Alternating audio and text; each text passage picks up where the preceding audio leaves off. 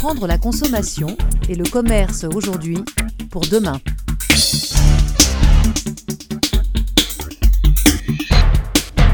Bonjour à tous, c'est Philippe Moati aujourd'hui au micro de Société et Consommation, les podcasts de l'Obsoco, pour une séquence consacrée à la situation des centres commerciaux. Eh oui, que se passe-t-il dans les centres commerciaux ? Ils subissent manifestement une baisse quasi continue de la fréquentation, et ça depuis euh, deux mille huit, selon le C N C C, le Conseil National des Centres Commerciaux. La baisse s'est poursuivie en deux mille dix-huit avec un recul de un virgule sept pour cent, et au premier trimestre deux mille dix-neuf, encore un moins un virgule cinq pour cent. Alors bien sûr, il y a eu la crise des subprimes, puis on a eu la crise de la zone euro, qui s'est accompagnée d'un, d'un sérieux coup de grisou sur le pouvoir d'achat des, des ménages. Plus récemment, il y a eu le mouvement des gilets jaunes, et puis en continu, on a les aléas de la météo. Mais quand elle s'étend sur une durée si longue avec l'intensité que l'on sait, ne doit-on pas parler plutôt d'une crise structurelle de l'un des formats emblématiques avec les hyper de la précédente révolution commerciale qui s'est déroulée durant les Trente Glorieuses ? Alors, les, les données sur la vacance commerciale témoignent de la gravité de la situation. Selon Consodata, le taux de vacances dans les centres commerciaux, c'est-à-dire la proportion de, de cellules vides, hein, serait passé de six virgule cinq en deux mille quatorze à onze virgule six en deux mille dix-huit. Et euh, si la progression de la vacance concerne l'ensemble des catégories d'espaces commerciaux, c'est pour les centres commerciaux que la progression a été la plus forte et que le niveau atteint en deux mille dix-huit est le plus élevé. Et pourtant, et pourtant, on continue d'en ouvrir. Selon Elessa, trente et un centres commerciaux seront créés ou rénovés, ce qui veut dire souvent agrandis, en deux mille dix-neuf. Alors, le concept des centres commerciaux, qui est historiquement daté, résistera-t-il à la révolution commerciale en cours, à l'offensive du e-commerce, à l'essor de nouveaux business models dans, sur les marchés de consommation, à l'évolution des, des, des attentes, mais aussi des imaginaires des, des consommateurs? Ben voilà, pour tenter d'y voir un peu plus clair sur ce qui se passe dans ce petit monde des centres commerciaux, sur la réalité, sur les raisons de cette crise, et surtout sur les perspectives d'avenir, nous avons le plaisir d'accueillir le dirigeant d'un des acteurs du, du secteur, euh, euh, quelque peu iconoclaste, Philippe Journeau, euh, pré- président fondateur de la Compagnie de Phalsbourg. Philippe Journeau, bonjour. Bonjour. Voilà, nous sommes ravis de vous accueillir. Et euh, bah, ma première question, elle est en rapport direct avec ce que je viens de dire. J'ai évoqué une crise des centres commerciaux. Est-ce que vous partagez ce diagnostic ? Et si oui, selon vous, quelles sont les, les raisons profondes de ce retournement de situation ? Alors, je partage ce diagnostic euh, d'un point de vue global.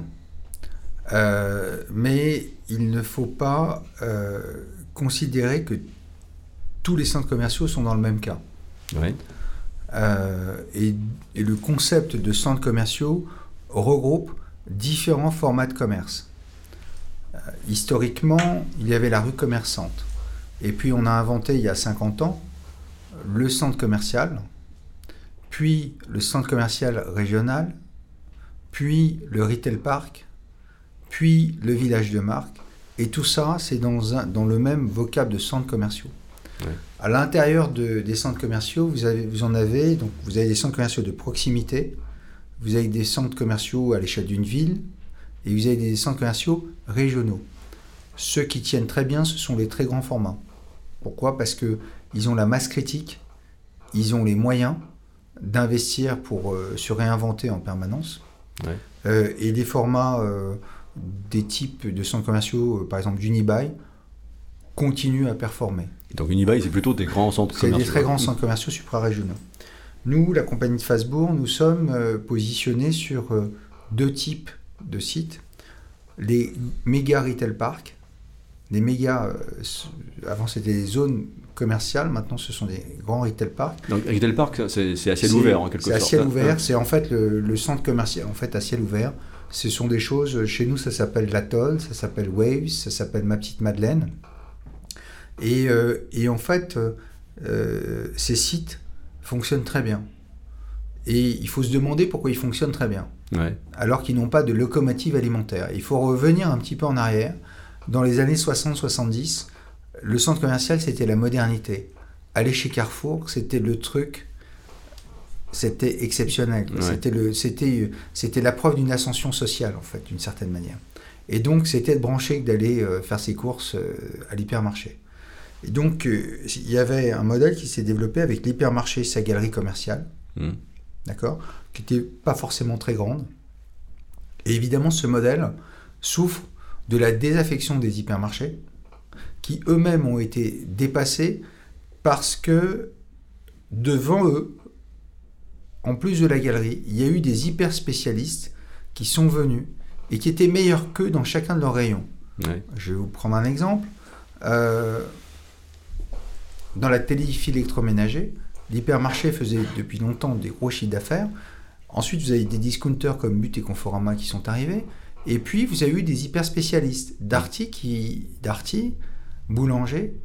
Ensuite, Saturne. Saturne a, a été racheté par Boulanger euh, en France. Mais ces gens-là sont meilleurs. Boulanger, qui est une filiale d'Auchan, est meilleur qu'Auchan pour faire de la télévision électroménager. Et donc, en fait, chacun des segments de l'hypermarché s'est fait attaquer par des gens qui étaient euh, sur le parking de l'hypermarché. Et tout ça... ça a constitué des, euh, des, euh, des ensembles qui, étaient, euh, qui n'étaient pas euh, euh, bien organisés. C'est-à-dire, vous aviez un hypermarché qui s'occupait de ce qui se passait chez lui. Vous avez la galerie commerciale qui, généralement, appartenait à une filiale du groupe d'hypermarché. Euh, ça s'appelait Imochamp, maintenant Cetrus, dans le groupe Auchan. Ça s'appelle Carmilla mmh. chez Carrefour. Ça s'appelle Mercialys chez Casino, et cetera et cetera. Euh, ça s'appelle Galimo chez Cora.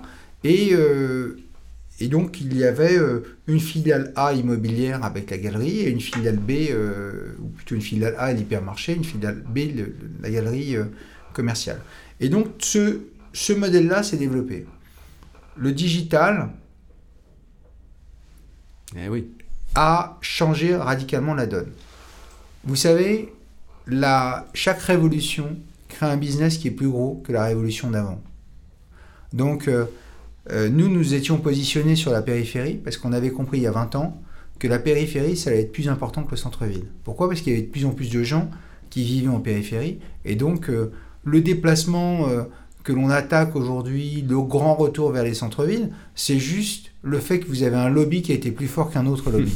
C'est juste ça. Ouais. Parce que la réalité, c'est que la centralité représente vingt pour cent, de, vingt pour cent des gens qui y vivent, tandis que la périphérie représente quatre-vingts pour cent des gens qui vivent. L'étalement urbain se poursuit. Vous avez deux millions d'habitants dans Paris, vous avez, euh, quatre-vingts, vous avez huit millions d'habitants autour de Paris. Ouais. Donc allez dire aux gens, bah, vous allez revenir pour aller faire vos courses euh, boulevard Haussmann, eh bien c'est une hérésie. Parce que la personne qui vit en deuxième couronne, le, c'est une galère pour elle de venir faire des courses boulevard Haussmann. Certes, je vous entends, mais le, les, les chiffres que j'ai évoqués rapidement tout à l'heure, ils ne sont pas limités au centre-ville, même si reviens, les centres commerciaux du centre-ville reviens, souffrent Je reviens plus. Sur le centre commercial. Le, le centre commercial s'est développé comme ça, et ça a été un modèle rayonnant jusqu'au début des années deux mille. Je peux même dire jusqu'en, jusqu'en deux mille sept.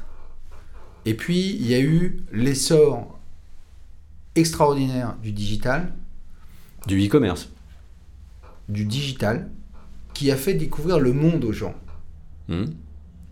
Et, et, et avec le digital, bien sûr, le e-commerce, qui a, qui a, qui a permis aux gens de, de pouvoir acheter partout, n'importe où, moins cher. Et ils avaient en plus l'impression, alors là encore, un, un autre lobby plus fort, ils avaient l'impression qu'ils faisaient un... Là... qu'ils étaient branchés, qu'ils faisaient un acte écologique. Mmh. Alors qu'on sait tous qu'il n'y a rien de moins écologique que d'acheter sur Internet. Parce que votre produit qui arrive de Chine, il arrive dans une plateforme. De cette plateforme, on, vous êtes livré en one-to-one. Et généralement, qu'est-ce qui se passe ? Vous allez commander quatre paires de chaussures, vous allez en envoyer trois. Donc c'est vraiment un désastre écologique. Oui. Euh, et personne ne le dit. Les centres commerciaux se sont retrouvés dépassé par rapport à ça. Nous, nous avions anticipé pour une raison très simple. C'est qu'en dix-neuf cent quatre-vingt-dix-huit, j'ai investi cinq cent mille euros dans le digital et cinq cent mille euros dans l'immobilier commercial. Nous avons fait, euh, nous avons perdu les cinq cent mille euros dans le digital et nous avons fait ce que nous avons fait dans, dans l'immobilier commercial. Et la, la vision que j'ai développée depuis euh, les années deux mille, qui était autour de quatre piliers, une architecture exceptionnelle, une écologie exceptionnelle, un bien-être des consommateurs exceptionnel et un digital exceptionnel, c'est-à-dire embrasser le digital plutôt que de le rejeter, eh bien, c'est celle qui, fait, euh, qui a fait que euh, pendant que... Vous aviez dit que l'année dernière, les, les centres commerciaux avaient fait moins combien ? Moins un virgule sept. Bon, eh bien, l'année dernière, nous avons fait à Ma petite Madeleine plus sept virgule quatre-vingt-deux. Et on oui. passait... Et ah oui, bah, puis sept virgule quatre-vingt-deux. Oui, non, c'est très bien. Mais voilà. On sait que quand un centre démarre, en général, okay. il a des chiffres flatteurs. Bien sûr.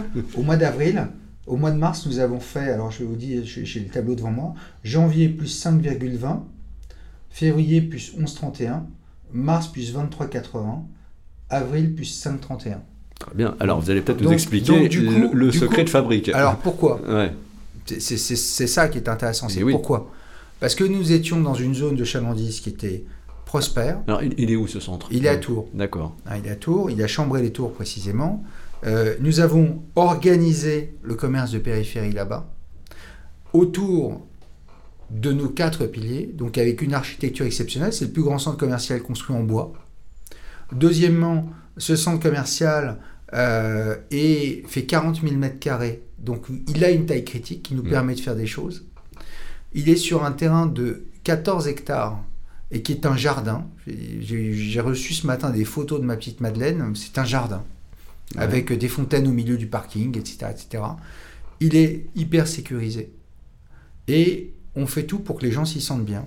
On a installé une ferme pédagogique, on a installé une tyrolienne, et on a installé un lien avec la base de loisirs qui n'est pas très loin. Donc en fait, sur treize hectares, vous avez neuf hectares de paysage et quatre hectares de construction, et ces constructions sont elles-mêmes paysagées et en bois. Mais vous n'êtes pas en train de, vous n'êtes pas en train de réinventer le retail tellement dont on parle déjà depuis une vingtaine d'années, en fait, ce rapprochement du commerce je, je, et du divertissement. Je, je, je, ne l'ai pas, euh, je ne l'ai pas réinventé, c'était notre vision quand on a développé l'Atoll il y a dix ans. On ne fait qu'exécuter notre vision euh, qui, que, nous, que nous avions présentée en deux mille sept lors, lors du concours de l'Atoll. On exécute cette vision. Et en fait, notre sujet numéro un, c'est qu'on veut que les, les, nos sites soient les sites préférés des consommateurs. On veut qu'ils adorent, on veut qu'ils adorent y aller en famille. Alors, je, voilà. je, je quand même... Et, et donc, et donc oh. on est, on est, excusez-moi, je finis juste, ouais. on est, on est sur le paradigme inverse de celui du centre commercial utilitaire. D'ailleurs, dans nos sites, dans nos grands sites, il n'y a pas de, il n'y a pas de, d'alimentaire. Parce qu'en oui. en fait, on s'est aperçu que l'alimentaire était une course subie.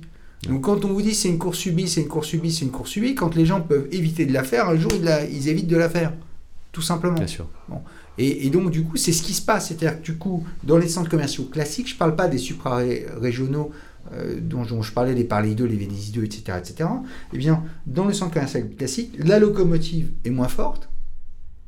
Et comme la galerie était en fait au service de la locomotive, eh bien la galerie elle-même est moins forte. Donc les taux de vacances augmentent. Et donc ce phénomène s'auto-alimente et ça se termine par euh, les, euh, les dead malls que l'on peut voir aux États-Unis. Ouais, ouais. Et les Français luttent plutôt contre ça. Donc voilà le, voilà le schéma. Donc nous, nous, on a, nous, on a essayé d'inverser ce paradigme, mais de faire pour nos, pour nos clients le lieu préféré.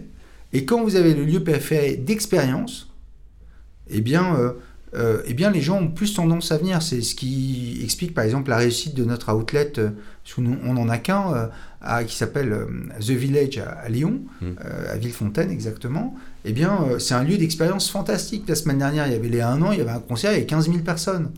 Et on ne demande pas un euro euh, aux gens qui viennent pour ça. Certes. Euh... Malgré tout, nous, nous avons réalisé cette année à l'Obsoco une étude euh, euh, financée par le C N C C sur justement l'image que les, les Français ont des différents types d'espaces commerciaux. Et euh, il est apparu qu'en gros, les, les Français n'aiment pas trop les centres commerciaux. Ils, ils adorent les marchés, ils adorent, en tout cas c'est une pétition de principe, hein, les, les commerces de centre-ville. Les centres commerciaux sont attachés à une image, vous avez prononcé le mot tout à l'heure, utilitaire. C'est pratique, tout sous le même toit. Mais, on, mais oui, complètement mais... dépourvu de, de, de, de sens, d'émotionnel, et de, euh, en, quelque part, en contradiction avec les imaginaires de consommation qui aujourd'hui rejettent l'artificiel et veulent de l'authentique. Est-ce qu'on est, est-ce qu'on n'est pas encore dans le règne de l'artificiel, mais sous une forme modernisée ? Non, mais en fait, vous savez, euh, l'authentique, c'est la, la projection d'une vision euh, que, euh, qu'a chaque individu. C'est-à-dire que quand vous vous baladez au Bois de Boulogne, vous avez l'impression que vous allez dans la nature. En fait, c'est un parc qui a été fait par l'être humain au dix-neuvième siècle. Mmh. Donc, à un moment donné, il ne faut pas... Et, et, et cette vision-là, nous, on l'a un peu rejetée euh, en disant, euh, en disant euh, euh, euh, les villages de marque qui sont faits euh, avec un, un pseudo-pastiche de, du village tel qu'on l'imaginait. Alors ça marche quand c'est très très bien fait comme euh, la Vallée Village, mais quand c'est un ersatz, euh, ça vieillit très très mal et ça vieillit très vite, et cetera, et cetera. Il faut aussi vivre avec son temps. Les gens, ils aiment bien flâner, ils aiment bien l'expérience, ils aiment bien que leur temps libre, il soit pour eux. Ils aiment bien que... Euh, ils aiment pas, ils aiment plus l'idée de pousser un caddie, parce que pousser un caddie, c'est devenu has-been. Mmh. Et c'est devenu has-been, pourquoi ? Parce que maintenant, faire ses courses, c'est plus, c'est, eh ben, c'est de les faire sur euh, sur internet euh, ou sur son sur son portable, euh, ou bien c'est d'aller les récupérer, ou bien c'est de se les faire livrer à la maison, et cetera, et cetera. Donc il y a plus ce besoin, il y a plus ce besoin de déplacement. Mais euh, lorsque vous avez un intérêt, vous savez, les, les, les gens allaient dans les centres commerciaux parce que c'était moins cher, parce que les parkings étaient gratuits, mmh. et parce qu'il y avait une offre qu'ils ne connaissaient pas dans les centres-villes. Bon, euh, bah aujourd'hui, euh, parking gratuit, euh, c'est le digital. Euh, moins cher, c'est le digital, parce que vous pouvez toujours trouver moins cher. Maintenant, vous avez des, des Chinois qui vous envoient en one-to-one des trucs à trois euros de Chine. Mmh. C'est impensable. Enfin, je veux dire, c'est débile même. Euh, et, vous avez, euh, et, et vous avez ouvert chez, sept jours sur sept pendant que euh, les commerçants se bataillaient pour savoir si on faisait l'ouverture du dimanche, et cetera, et cetera. Les sites internet, ils, par- ils marchent à partir de vingt heures, ils marchent quand les magasins ferment. Mmh. Ça veut bien dire que si les magasins font leur travail, eh bien, ils captent quand même la part, de, la, la part de marché. Quand on dit les gens ont plus envie d'aller dans les centres commerciaux, moi je veux bien qu'ils aient plus envie d'aller dans les centres commerciaux, mais, euh, mais euh, quand vous avez quarante millions de personnes qui vont euh, aux quatre temps à la Défense ou euh, aux Halles, faut pas qu'on fasse comme si euh, ça intéressait personne, c'est quarante millions de personnes. Euh, vous, prenez les chiffres, vous prenez les chiffres des Gilets jaunes, euh, au pic du pic des Gilets jaunes, eh ben, ça fait moins de fréquentation que les centres commerciaux d'Unibail. Donc je veux dire, à un moment donné, il faut aussi comparer ce qui est comparable. C'est pas parce qu'on fait le plus de bruit que, que, oui. qu'on est majoritaire.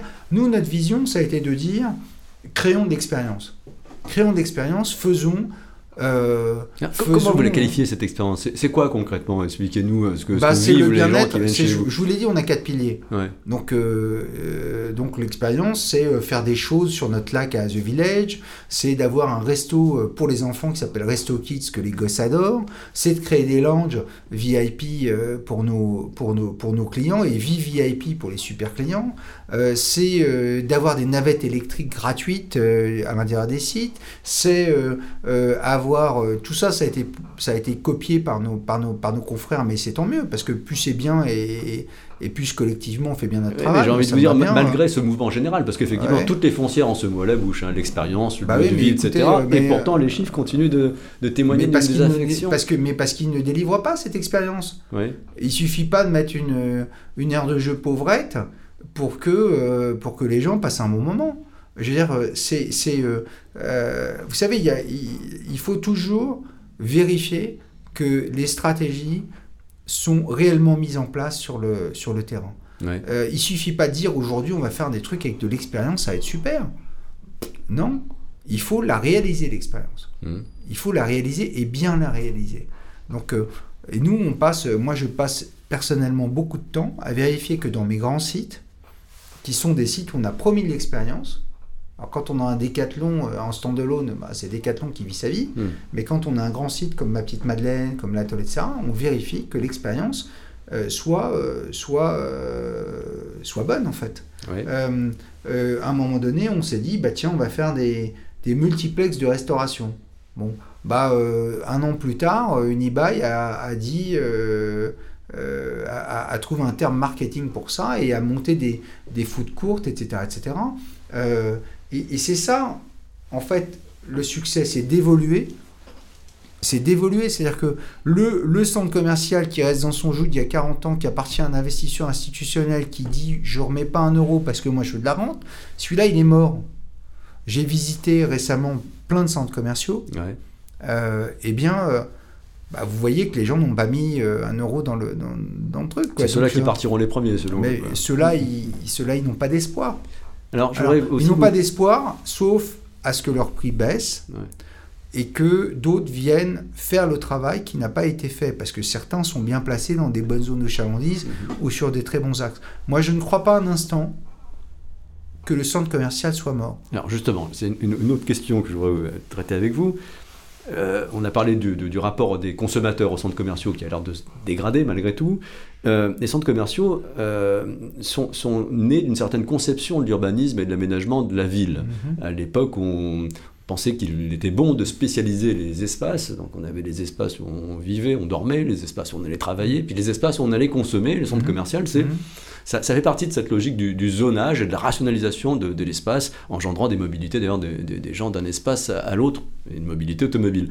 Aujourd'hui, les doctrines en matière d'urbanisme évoluent, et, euh, et le mot d'ordre, c'est plutôt la mixité fonctionnelle, remélanger tout ça, ne serait-ce que pour euh, limiter les mobilités, mais aussi parce que ça, ça, ça accroît la qualité de la vie pour, euh, perçue par, par les usagers. Euh, est-ce que vous ne pensez pas que le centre commercial souffre aujourd'hui de cette, cette idée que le commerce doit être isolé du reste de la ville dans un espace clos, une sorte de no man's land, et qu'on est en porte-à-faux avec les tendances générales de l'aménagement du territoire? Bah vous savez, moi j'ai toujours considéré qu'il y a eu des hérésies urbaines dans les années soixante soixante-dix. Alors clair. Elles ont des raisons historiques, hein, je veux dire le, le rapatriement des... De, de, de, de, des Français d'Afrique du Nord, et cetera, et cetera. Elles ont vraiment des raisons historiques.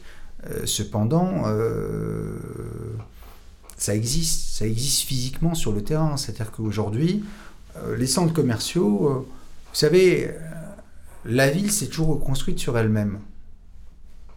Elle s'est toujours reconstruite sur elle-même. Et il n'y a de guère que les bâtiments exceptionnels qui n'ont pas été touchés. Donc du coup, nous, on n'a pas de sujet qu'un de nos sites devienne autre chose que, que sa vocation primaire.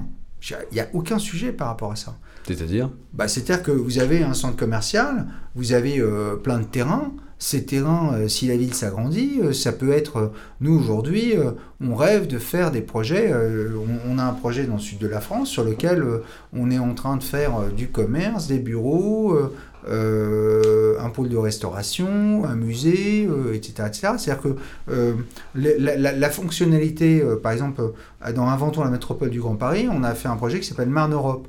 Bah, Marne Europe, c'est cent vingt-six mille m². Il y a du commerce, il y a un multiplex, il y a des logements, il y a des bureaux, il y a un palais des congrès, et on dit, et on dit qu'on va réserver des logements pour les gens qui vont installer leur bureau pour qu'ils soient juste à côté. Et on veut faire marcher ça, ce quartier qui nous, que l'on crée, Comme, euh, comme un projet global, en fait. Et on veut y, y insuffler la vie d'un projet global. Donc, c'est, c'est évidemment que les choses changent, et c'est tant mieux que les choses changent. Mmh. Euh, mais vous savez, jusqu'à il y a peu de temps, jusqu'à Inventons la métropole, jusqu'à euh, Réinventer Paris avec notre projet Mille Arbres, euh, euh, les, les, les, les investisseurs aimaient avoir des produits clairement identifiables. Ah, ouais. On vous disait, c'est du logement, c'est du logement, c'est du commerce, c'est du commerce, c'est du euh, bureau, c'est du bureau. Bah, Mille Arbres, c'est quoi ? C'est un hôtel, c'est du commerce, c'est du logement social, c'est du logement pour millionnaires, c'est un méga food court, c'est des crèches, et cetera, et cetera, en plein Paris. Mais excusez-moi, le minuteur qui me dit que on est presque arrivé au terme de notre émission. J'aurais dû couper la, la, la petite sonnette. Je vais quand même vous poser une dernière question. Vous êtes en train d'évoquer euh, une sorte de conversion à la mixité fonctionnelle, hein, puisque ouais. Les dernières réalisations que vous avez dans, dans vos cartons témoignent de ce, cette envie de, de, de, de brasser le, le, le, des différences en quelque sorte. Et euh, je, je suis allé voir votre site évidemment pour préparer cette interview. Et euh, clairement, votre compagnie a, a l'air de vouloir investir d'autres territoires que, que l'immobilier commercial, et vous avez même une ambition, c'est de construire la France de demain. Oui. Est-ce que, en conclusion, vous pouvez nous dire, donner quels sont les principes directeurs dans, dans votre esprit de, de cette France de demain que vous proposez de, de construire ?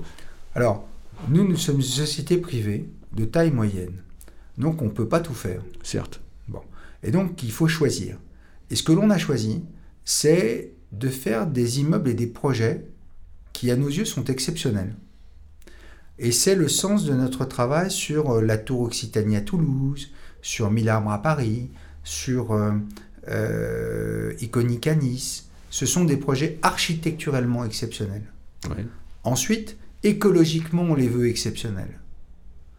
Et donc, euh, on, nous venions du monde de l'immobilier commercial, on a élargi notre, notre champ de travail pour une raison très simple. C'est pas parce que les centres commerciaux ne marchent pas bien, c'est parce qu'on savait qu'à un moment donné, les, la bataille des lobbies faisait que le, les centres commerciaux allaient perdre cette bataille. Et que, en fait, bientôt, on ne pourrait plus avoir de nouveaux projets. La loi Elan, c'est ça. La loi Elan, c'est ça, c'est la fin des nouveaux projets, c'est la fin des mètres carrés. Donc, quand je vous disais tout à l'heure que euh, les centres commerciaux allaient se restructurer, les centres commerciaux actuels, ils ont une énorme, un énorme avantage, ils ont de l'autorisation commerciale. Oui. Et leur valeur, elle est là-dedans. Donc, si vous voulez, le sujet, c'est que d'un côté, ils sont attaqués par d'autres formats, d'autre côté, ils doivent se réinventer, mais en même temps, ils ont un asset qui est l'existence de leur autorisation commerciale. Et c'est celle-là qui vaut une fortune. Donc, si vous voulez, le, le, le, le sujet, c'est que pour nous, on s'est dit, bah, puisqu'on ne va plus pouvoir faire de nouveaux centres commerciaux, comment va-t-on croître ? On s'est dit, les grands projets urbains, et, et c'est absolument passionnant, parce qu'on on a le sentiment vraiment de fabriquer, de participer à fabriquer de la ville. L'hôtellerie et les nouveaux concepts, on fait des nouveaux concepts super. On a un truc qui s'appelle « Ma petite cabane », c'est tout petit.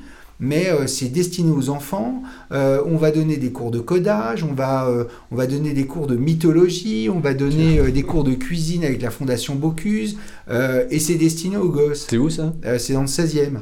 Bon, mais, mais, mais il se peut que demain, Ma petite cabane, qui est un, un, un, évidemment un, une expérimentation pour nous, soit implantée dans chacun de nos centres commerciaux, et donc donner de la substance. Aujourd'hui, qu'est-ce qui se passe ? Aujourd'hui, on est passé de, de, de, la, de, de l'époque fonctionnelle à l'époque expérientielle. Ceux qui sont restés à l'époque fonctionnelle, eh ben de toute façon, ils, ils sont cuits. Oui. Donc, il fallait passer à l'époque expérientielle. Et la prochaine époque, c'est l'époque poétique. poétique. Le sens, l'âme, pourquoi on fait les choses. Et d'expliquer les choses. Pourquoi est-ce qu'on met des espaces verts fantastiques ? Pour que les gens se sentent bien. Mais qu'est-ce qu'on fait en même temps ? On explique aux gens l'origine des arbres, l'étymologie des arbres, on leur donne de l'intérêt en fait. Et, euh, et ensuite, s'ils ont envie de consommer, ils consomment, et s'ils n'ont pas envie de consommer, ils ne consomment pas. Ce qu'on sait, c'est qu'on veut qu'ils soient chez nous, et, qu'on veut, et qu'ils passent un bon moment chez nous. Et ça, c'est euh, le fil rouge de l'ensemble de notre action dans tous nos projets, qu'ils soient, euh, euh, qu'ils soient grands projets urbains, qu'ils soient hôtels ou qu'ils soient centres commerciaux. Très bien, ben, ce sera le, le mot de la fin. Euh, si vous désirez aller plus loin dans la connaissance et la compréhension de ce qui se passe dans l'industrie des centres commerciaux, je vous renvoie notamment à l'excellent observatoire des sites commerciaux qui est publié par le C N C C, ainsi qu'à notre observatoire du rapport des Français aux espaces commerciaux qui a été soutenu par le C N C C, C B R E et Claire Chanel. Euh, une synthèse est accessible sur notre site. Euh, merci beaucoup Philippe Journeau et puis euh, bah, continuez à essayer de reconstruire la ville et de réinventer le centre commercial. Merci à vous.